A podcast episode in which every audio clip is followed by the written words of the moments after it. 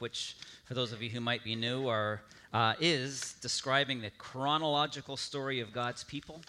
We're coming to the end of the Old Testament. And uh, what you just heard sums things up really well. Uh, and it's so good to, to have that reflection as we start in here. I'm going to take a minute and pray because I just realize what I am called to do today is how do I say this? It's going to be hard for me to do it well.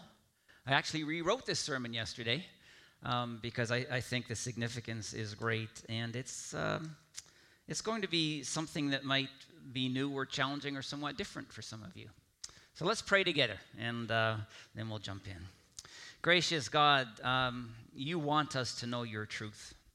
You want us to grapple with this story that has been, even in this uh, little uh, video segment, being presented to us about how you would come in Christ ultimately and deal with our dire need of you. Um, God, we pray that in this time that your people will hear your truth, uh, spoken with love and with grace, and that they'll receive it and they'll grapple with it if they need to. God, we want to know your mind, your heart. We want to understand the reality which you have created and which is, so that we can know you and love you and follow you faithfully. So, Lord, be here with us, we pray. Move by your Spirit um, and, uh, and bless us. This we pray in Jesus' name. Amen. Well, I'm wondering how um, you are doing as a congregation, I suppose, in terms of where we're at in the story right now. Um, I've been feeling, and I know others have too, uh, because they've told me that, that we're hearing a lot about sin and idolatry and judgment. How many of you are feeling like that? It's like, okay, Chris, enough, you know? Um, you're smiling, but you're not raising your hand. Literally, a few people have said to me in the last week or so, I can't wait until we can get to Jesus. You know, anybody feeling that way? Like he's just around the corner, right? I mean, we're, we only have two or three more in the Old Testament. Then we'll get to that good stuff, if you would. Um, uh, but here's my thought about this reality, which essentially I'm going to address today. As we go through the Old Testament, um, we are reading and we are hearing consistently about the unfaithfulness and the idolatry and the sin of God's people. That's their lower story. That's their experience of faith and of God, while God has the upper story. He's, he's continuing to move, even through this circumstance, to accomplish his purposes.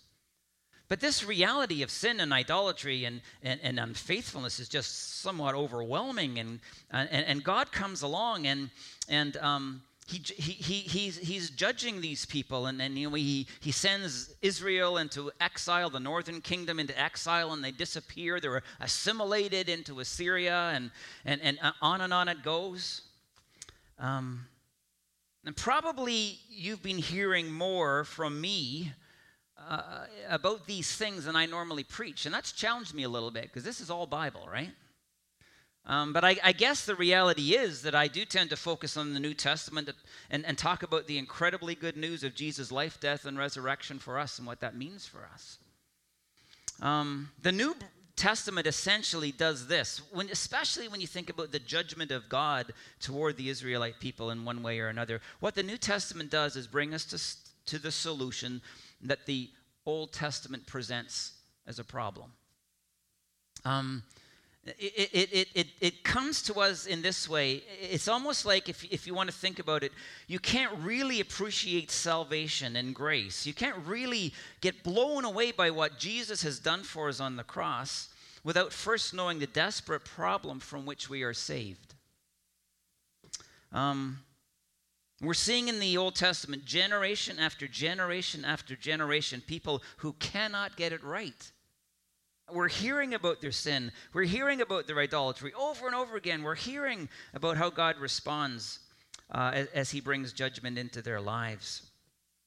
What we're seeing essentially is that inherited sinful nature that's come through generation after generation from Adam and Eve since they sinned. Um, and, and we're seeing the reality of how that's taken hold in the fabric of human lives, which keeps God's people from being faithful to Him.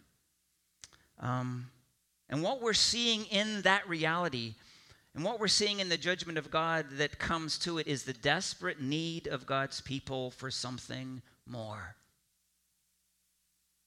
And what that more is, and we'll get to it in the end, is the person and the action of Jesus Christ on our behalf to save us from a desperate place. Here's my contention to you today. A lot of believing people, a lot of Christian people, followers of Jesus, um, often don't recognize how desperate the need is before they come to Christ. And as a result, when they get into faith, they appreciate it, but they don't have that deep appreciation for what has been done for them in Jesus. So we've got this contrast almost set up between the Old Testament and the law, which says in the New Testament was insufficient to get us where we need to go. We're seeing the sin of God's people, their inability to be faithful to God. And we're almost, and I can, can I say this respectfully, we're being set up for some incredibly good news to come. I want you to dwell on that as I go through this, this sermon today. I want you to understand that what we have to do is see the whole story, although we're right in the middle of part of the story right now, which seems sort of negative and hard. I mean, this is some of the hard teaching of the Bible that we're going to be addressing today. Um, but recognize salvation is not that big a deal until we recognize what we are being saved from. But when we can get it, when we can understand what we're being saved from, we stand back and we look at Jesus and what he's accomplished in our lives and go, wow, that's amazing. All right, that's the overview. I want to jump in today. We're going to look at Judah, the southern kingdom. We've dealt with the northern kingdom um, of, of, Israel when the kingdom was divided. Um, and while there were five good kings out of the 19 in the history of Judah, uh, there were 14 evil ones Kings who did what was evil in the sight of the Lord, they brought in idols from surrounding nations and they worshiped them and they, they really offended God. They broke their covenant commitment to the Lord. And in the end, God judged Judah too. Like Israel, God raised up, if you want to call it this, a superpower um, called the Babylonian Empire. It's about 140 years after the Assyrian superpower has come into the northern kingdom, Israel, and exiled those people. Um, the Babylonians are raised to power, and they are east. Uh, Babylon is near the Euphrates River in the east. Uh, and what happens is that three times Judah, under the leadership of its kings, rebel against that overlord, that superpower of the world. They don't want to pay taxes and so forth. And and, and, and twice the Assyrian arm, I'm sorry, the Babylonian army comes and, and crushes the rebellion. And each time they take exiles with them back to, to Babylon, where they would be the slaves and the servants of that people. But the third time Judah rebelled against the Babylonian power, their army came. And they finished it. They destroyed Jerusalem. They tore down the temple. They destroyed the walls of Jerusalem. Essentially, they razed the place. And in that last exile, the, nearly all of the people of God are taken off into exile in Babylon. Um, the difference this time, though, compared to the story of Israel, is that God, through his prophet Jeremiah, promises that in 70 years, you, the people of God, God will bring back to the land. God will re- allow you to return to this place. God will not allow you to be assimilated as the northern kingdom was assimilated. He will be faithful to the covenant that he has made to Abraham and Isaac and all those great people, ultimately to David himself. He, God said to David, Your son will sit on the throne. David being from Judah, Jesus ultimately coming from Judah. You see, God is carrying on his upper story through the nation of Judah, now being more commonly referred to as Israel again. God will be faithful. God will accomplish his purposes through this people. Now, two primary prophets, Jeremiah being the first. Um, he serves as the prophet of God mostly prior to this final exile. Uh, but his, his words are challenging. 242 in the story, I'm going to read it to you. But Jeremiah answered them, those who had come from the king, Tell Zedekiah, this is what the Lord, the God of Israel, says I'm about to turn against you the weapons of war that are in your hands, which you are using to fight the king of Babylon and the Babylonians who are outside the wall besieging you. And I will gather them inside the city. I myself will fight against you with an outstretched arm and a mighty arm of furious anger and in great wrath. I will strike down those who live in the city, both man and beast, and they will die of a terrible plague. After that, declares the Lord, I will give Zedekiah, king of Judah, his officials, and the people of the city who survived the plague, sword, and famine into the hands of Nebuchadnezzar, king of Babylon, and to their enemies who want to kill them. He will put them to the sword. He will show them no mercy or pity or compassion. Wow, right? Does that sound like the God you know? And herein lies the challenge. You know, Jeremiah didn't say those words easily. He's called the weeping prophet. Do you know why? Because when he prophesied, especially one day when the exiles are being taken away, he stood there prophesying, but he was crying. He was weeping, brokenhearted because of what was happening to God's people. The other great prophet in this era is uh, Ezekiel. Um, and most of his ministry happens, most of it, it actually in exile. Uh, not in, not in, in Judah itself. But I want you to listen to some of, of uh, these words that he wrote. Uh, 236 um, in, uh, in uh, the story. The word of the Lord came to me, Son of man, set your face against the mountains of Israel. Prophesy against them and say, You mountains of Israel, hear the word of the sovereign Lord. This is what the sovereign Lord says to the mountains and hills, to the ravines and valleys. Now listen, this man's speaking for God. I am about to bring a sword against you I will destroy your high places. Your altars will be demolished, and your incense altars will be smashed. I will slay your people in front of your idols. I will lay the dead bodies of the Israelites in front of their idols. I will scatter your bones around your altars. You will live. Wherever you live, the towns will be laid waste and the high places demolished, so that your altars will be laid waste and devastated, your idols smashed and ruined, your incense altars broken down, and what you have made wiped out. Your people will fall slain among you, and you will know that I am the Lord. I'm, I'm, going, I'm going to be preaching today some of the hard stuff of Scripture. That's why I prayed before. Because how do you make sense of this? What do you do with it? Um, both Jeremiah and Ezekiel came with a hard message. And it was a message of destruction and of disaster. And both said it would come as of God. Here's my question for you today What do you do with the judgment of God in Scripture? A lot of people simply don't like it. Uh, they have this sense about this expression of God that just doesn't fit their understanding of God. You ever feel that way? I've had people say to me, it's not Jesus like what I just read. Somehow it doesn't fit. So, the tendency that such folks have, good people who, who know Christ and love God, their tendency is to dismiss passages like this as somehow off and not relevant anymore. Uh, they, they want to ignore them. Sometimes they just simply refuse to believe what's written in the scripture. But the problem with that position, and I want you to hear me in this, is that judgment is throughout the whole Bible. You know, all the way from Adam and Eve when they sinned, and what did God do? He cast them out of, of Eden. It was a judgment. You can't be with me anymore because you've sinned. And all the way to the end of the book of, uh, of the Bible in Revelation, where it says there will be a great white throne of judgment where those who are not in Christ will be cast into eternal hell, separation from God. You know who sits on the great white throne of judgment? In Revelation? Jesus.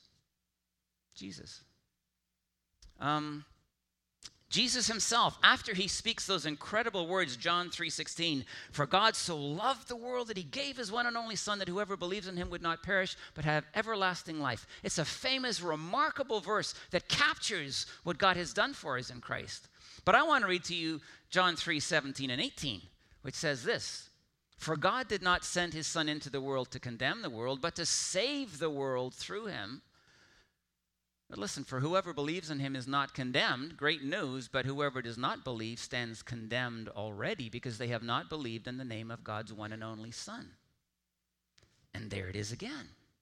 I want to say to you, rather than just saying, well, that's Old Testament and we write it off, there's a consistency from the, in the Bible from beginning to end about the reality the reality that God is judge and that God ultimately will judge. Challenging stuff, but this is what I want us to dig into a little bit today. And here's the point God is holy and righteous in all he does. And that includes the judgments which he makes. His judgments are holy and righteous because he is holy and righteous. Think, think about this for, for a minute. Think, think back to the whole uh, northern kingdom of Israel. Um, and of Judah, too, for that matter. What would, what would have happened if God hadn't judged both nations? You see, these, these two nations, as we've talked about at length, they exist to display the glory of God to the world. They are there that people might look at them and see and understand the reality of their God.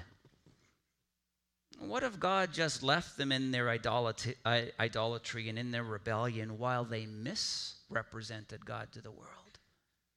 It wouldn't have been right. It wouldn't have been good. So God acted. Think about the northern kingdom. Some people, it's been said to me, it's been implied to me in various ways in these last few weeks, you know, how could God, you know, allow the Assyrians to capture these people and exile them to Assyria and have them assimilated into their culture so that they're just gone? How could God do that to his people? Well, I think just as easily you could stand back and say, what a remarkable thing it was, absolutely remarkable, that God chose to wait 208 years, sending prophet after prophet after prophet after prophet to cry out to his people, calling his people back to faithfulness to him. But he waited 208 years before he took an action, which he did, which was an action of judgment. God's patience was immense. It was huge. And when he acted, his action was right and it was good. It was not wrong. Basic point is this, my friends, and I want you to grapple with this in me God judges sin. A lot of people have said to me, you know, Chris, um, we're, not to, we're not to judge. And I say that's exactly the point. I totally agree with you. And too often the Christian church has made the mistake of judging people, thinking somehow we're better than them because of our behavior. No, we don't do that. We're told explicitly in the Bible don't judge because while we're not to judge, God is the judge. It is for God to judge, not us.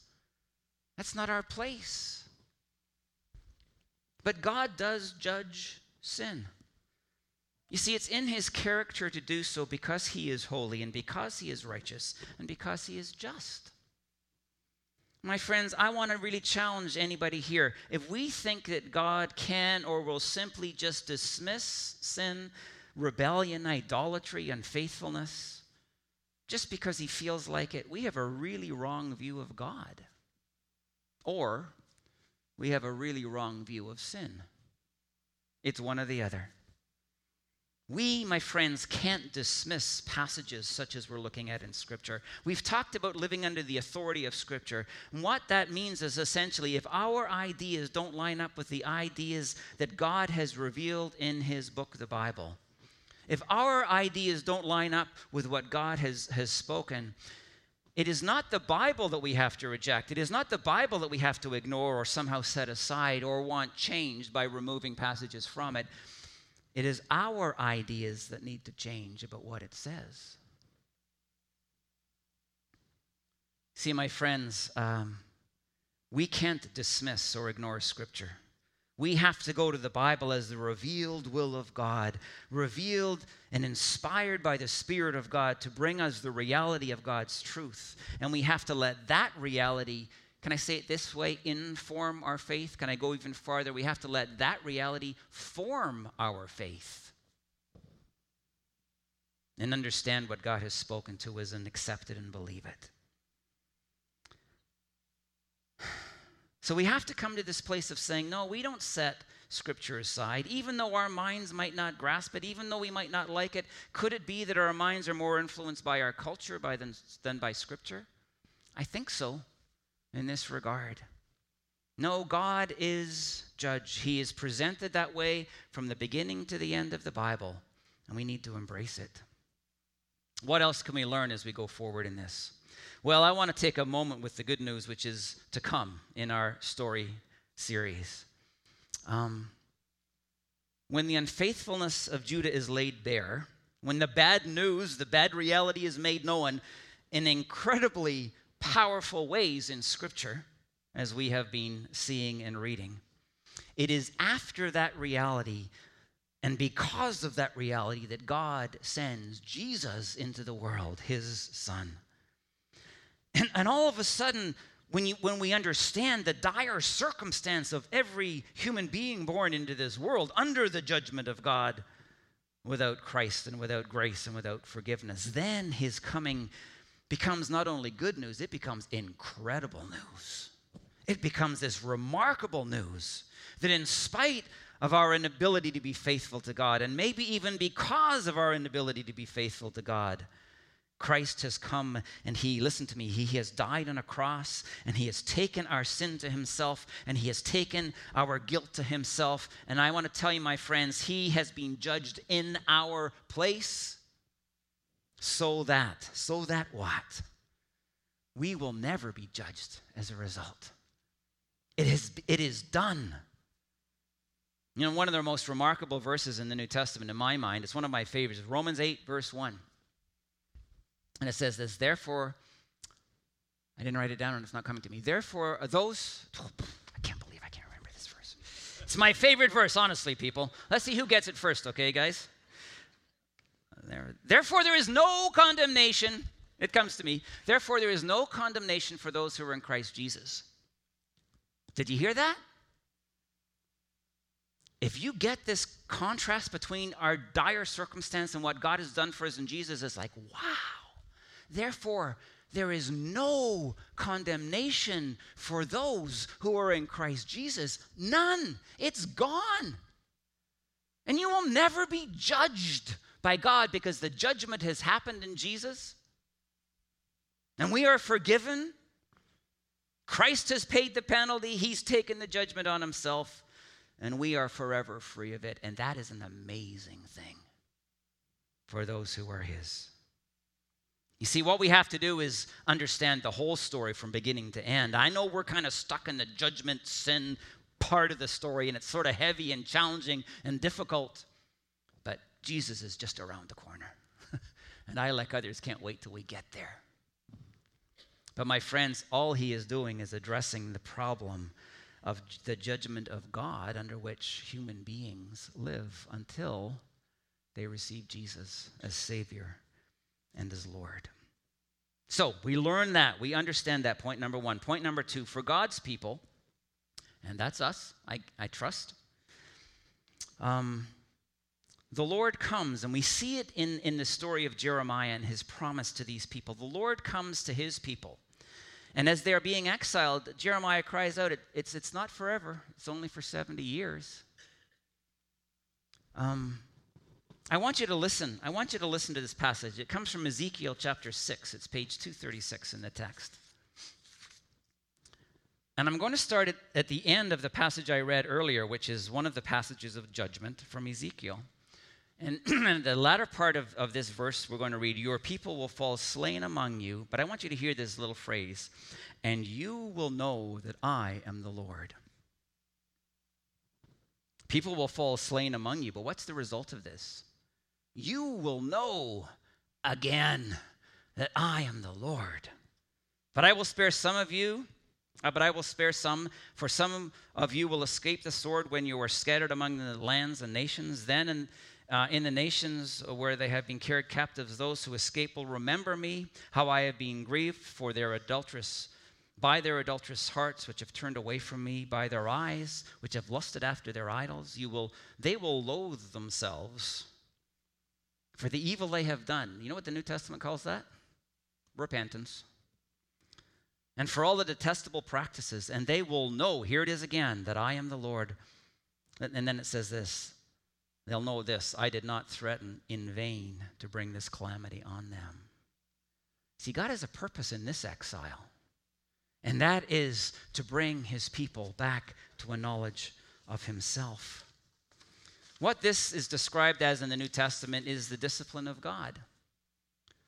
there are times in the lives of God's people, whether corporately or individually, where God has to act in challenging ways in order to restore us to himself. It says in 1 Peter, the judgment has to begin where? In the household of God. And this isn't an eternal judgment, but this is God allowing the Babylonians to be raised up to bring suffering to the lives of God's people to produce holiness in us. And what we see in the, in the people of Judah is that God is at work because he will not leave them in their sin. And he is going to allow these Babylonians to do what those Babylonians did so that ultimately he might again have a people who love him and who serve him faithfully. The redemptive suffering of God, which is allowed in our experience. I want to read from Lamentations to you, chapter uh, 3, verse 22, uh, and it is page 244 in the story. And I have a purpose for doing this. says this The Lord has done what he planned. He has fulfilled his word, which he decreed long ago. He has overthrown you without pity. He has let the enemy gloat over you. He has exalted the horns or the strength of your foes. And then this, yet this I call to mind, and therefore I have hope. Note that word, hope. Because of the Lord's great love, we are not consumed for his compassions never fail. They are new every morning. Great is your faithfulness. That's where we get the song, Great is Your Faithfulness, from. Goes on to say, I say to myself, The Lord is my portion, therefore I will wait for him. The Lord is good to those whose hope is in him, to the one who seeks him. So, even though there are times, my friends, when we struggle and when we hurt and we experience the redemptive suffering which God allows into our lives to draw us back to Himself, yet we hope in Him. Because God is at work and God is accomplishing something beautiful in our lives. So, what does this mean? Let me ask you this question when the word of the Lord comes to you, as it came to the Israelites and the Judites generation after generation after generation, when the word of the Lord comes to you, I'm going to ask you a really important question. What do you do with it, people of God? What do you do with it? You know, we can close our ears, you know, plug our, plug our ears so that we don't hear, we don't respond. That's what, that's what the kings of Israel did entirely 19 of 19, 14 of 19 kings of Judah did it. It's almost like when we're little kids and, and you know, mom and dad or mom or dad is saying something to, something to us, and we plug our ears, I can't hear you, I can't hear you, da da da da da da da, you know? That's that's what they did. God spoke. And they they closed their ears to him. And ultimately, they were exiled for 70 years so that they might start to listen again. My friends, when the word of the Lord comes to you, what do you do? Do you close your ears to the voice of God and essentially force the hand of God toward judgment slash discipline? I want to tell you if we close our ears to God as God's voice is made made abundantly clear to our minds and to our hearts, we do so at our peril. Because God will act, so says this text, to wake us up, to shake us free from our sin, to draw us back to Himself, which is ultimately for our good. Contrarily, when the Word of God comes to us, what we can do is to hear and acknowledge that God has spoken, receive what He has said, repent from our sin, whether it be idolatry or otherwise and avoid any need for redemptive judgment in our lives. That, my friends, I would recommend to you, quite frankly. That's what God longs for a people who is responsive to his word, a people who is who a people which is hungry to hear the voice of God spoken through scripture, a people who is ready with a softened humble heart to repent of any wrong that the Lord might identify in our lives and seek forgiveness for it and be drawn back into relationship with God in intimacy and in love. Which journey would you prefer to take, right? Like seriously. I hope it's the latter and not the former.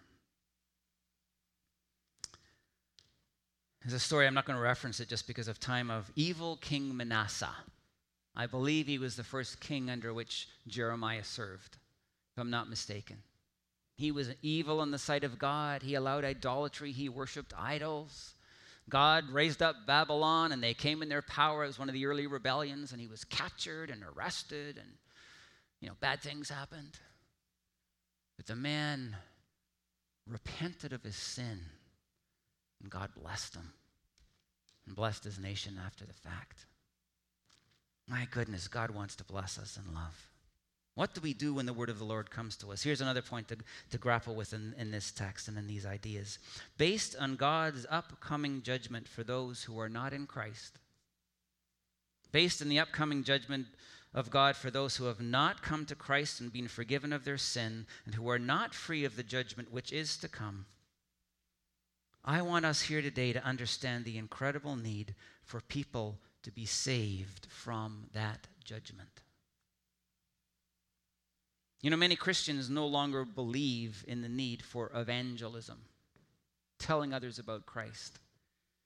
Or at least they don't give it any weight in their lives. You know why I think that is the case? It's because many people have given up a belief in God as judge. But, my friends, according to Scripture, from beginning to end, God is judge. And for people who are not yet under the grace and the forgiveness and the love of God, that is their destiny. Let me say this to you. And believe me, I don't say this to you without having spoken it into my own life. Every person here who knows Christ knows people who desperately need Jesus.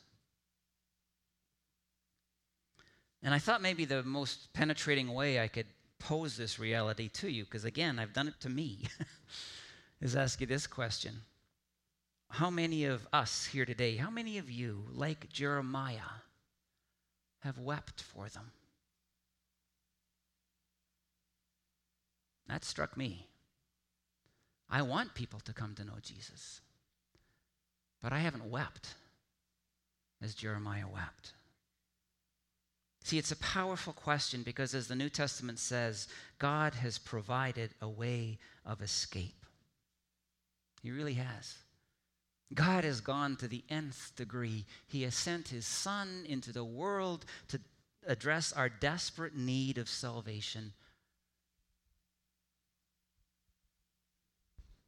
And this brings us then to the last point because people need to hear about Jesus. They really, really do. And this last point is, is this we need to know, as was the case in Jeremiah's life, that we are all called to speak for God. Let me read to you his calling 237 in the story. It says this The word of the Lord came to me, Jeremiah, saying, Before I formed you in the womb, I knew you. Before you were born, I set you apart. I appointed you as a prophet to the nations. Alas, sovereign Lord, I said, I do not know how to speak. I am too young. The Lord said to me, Do not say I am too young. You must go to everyone I send you to and say whatever I command you. Do not be afraid of them, for I am with you and will rescue you, declares the Lord. Jeremiah, like most of the prophets, was a reluctant prophet. He was ready to say, God, I can't do that. Anybody here feeling like that today?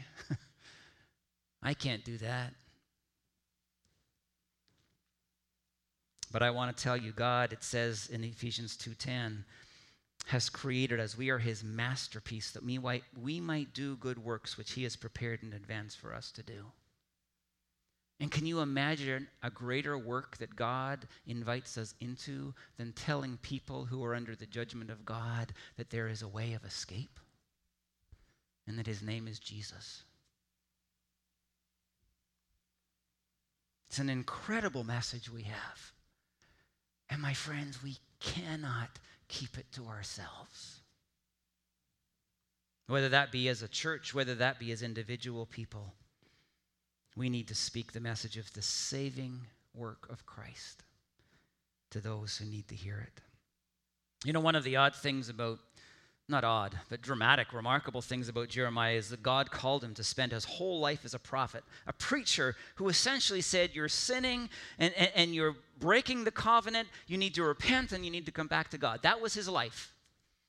And God said to Jeremiah, You will do this your whole life, and no one will listen to you. Wouldn't you love that assignment? Your entire life. Can you imagine being someone like me? Chris, I want you to preach in Innerkip and I want you to pour out your heart before those people. I want you to speak for me, but nobody's going to listen to you. It mustn't have been encouraging. And you know, no one listened to him. And as a result, they were all sent into exile, and Jerusalem was razed to the ground, destroyed. But you know, I want to say this Jeremiah was not called to be successful, he was called to be faithful to his God and to the call of God in his life. You know, we could all go from here today, every single one of us, and this week we could share Christ and the hope that we have in Jesus and the opportunity that those who are under judgment have to be set free in this incredible good news. And it could be that nobody responds in faith. You know what? That's not for us to accomplish. That's for God to accomplish if God chooses. We're not called to be successful, but we are called to be faithful, to be the voice of the Lord in this world, to communicate this incredible message that God is so in love with people and so passionate to be back in relationship with them as He was in the Garden of Eden. He wants people back into relationship with Him that he sent Christ, his son, into the world to die on a cross to take upon himself our judgment so that we don't have to. That's incredible news, especially when we know how dire the circumstances otherwise. My friends, sometimes, and, and I'm going to wind down with this, sometimes in this culture of ours, in this time of the history of the church, the gospel has become nothing other than what's called a therapeutic gospel. Come to Jesus and you'll live a better life. Come to Jesus and, and, and, and you'll be better off than you were before. Now, I want to tell you, if you come to Christ, if you're not there yet, you will enter into something called eternal life, which begins the, the moment the eternal one enters into your life, Christ Himself. Jesus called that life an abundant life. It is the life that we were created to know. It is good. But I want to tell you, Jesus didn't first and foremost come into this world and die on a cross that we might live a better life. Jesus died on the cross that we might escape. And I'm going to use New Testament words the wrath to come. He died on a cross that God might form for himself a people so that through eternity those people might be in relationship with him and might know the, the abundance and the goodness of life in Christ, both here and in eternity. Now, the fact that we get to live a better life in that experience is good and it is right and is what God wants for us. But Jesus Christ died on the cross and rose again from the dead so that we might be saved from the judgment of God, the good and righteous and just judgment of God.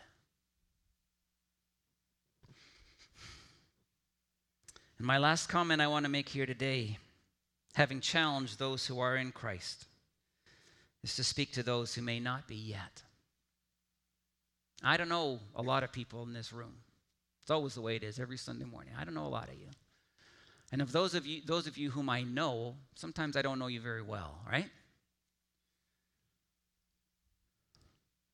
But what I know is for those people who have not come into God's presence and prayed from the depth of their being that God would forgive them for their sin and trust in Jesus' work on the cross and know that they can be forgiven because of what Jesus has already done.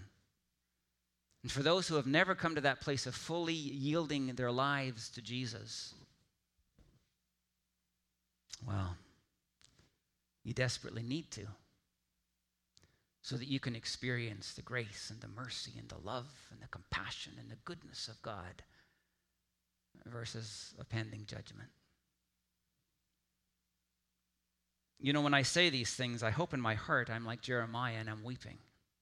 You know what I mean by that? I don't want to say this with harshness. I want to say it with love. I don't want to say it with any sort sense of glee. I'm just here to tell you what the book says.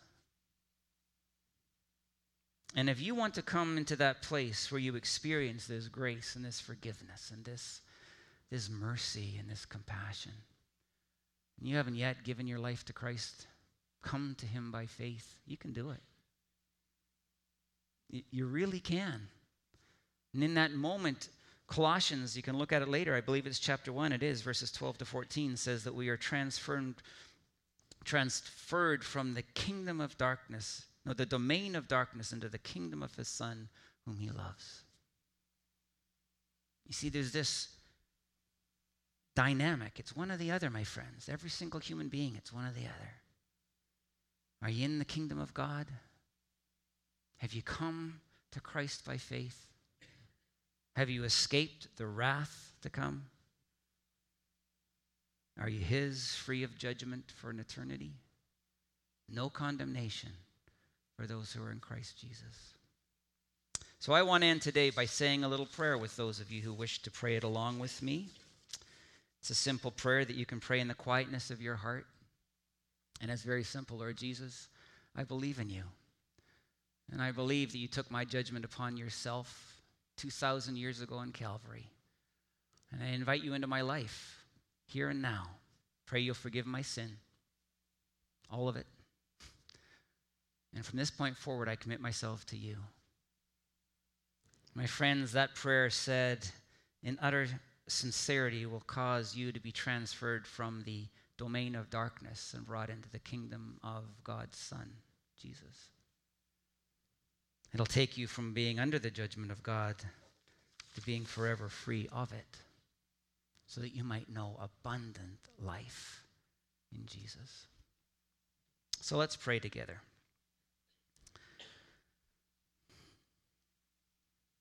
Lord God, there could be people in this room today who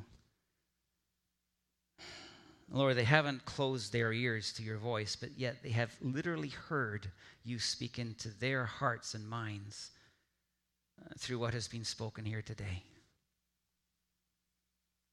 And they realize their dire need.